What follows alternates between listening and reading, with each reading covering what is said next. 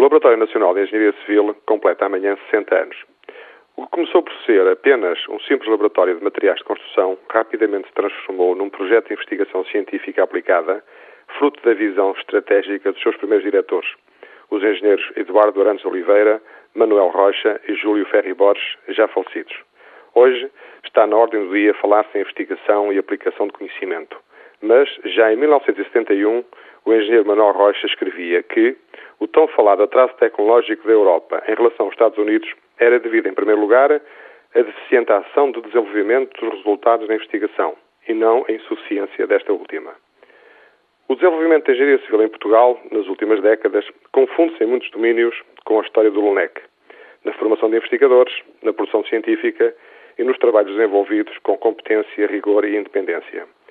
O prestígio e a imagem de credibilidade perante a opinião pública contribuíram para uma maior confiança no setor da construção, sempre que estiveram em causa obras públicas de elevada complexidade técnica ou a avaliação de risco.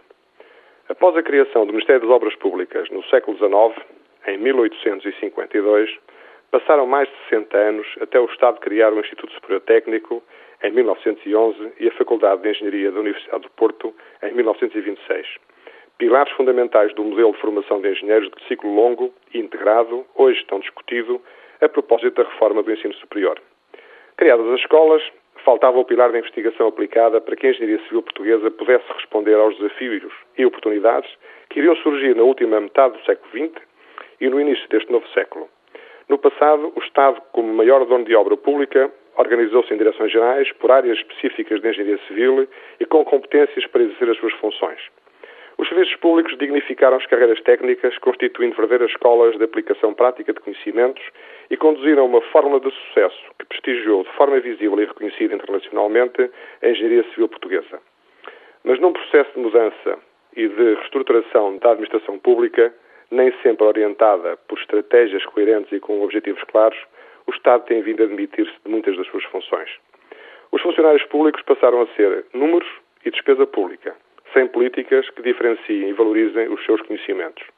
Não deixa de ser preocupante que alguns dos organismos públicos extintos arrastem a perda das competências existentes, desapareceram também as verdadeiras escolas alimentadas por gerações de técnicos em que as boas práticas se transmitiam dos mais velhos para os mais novos.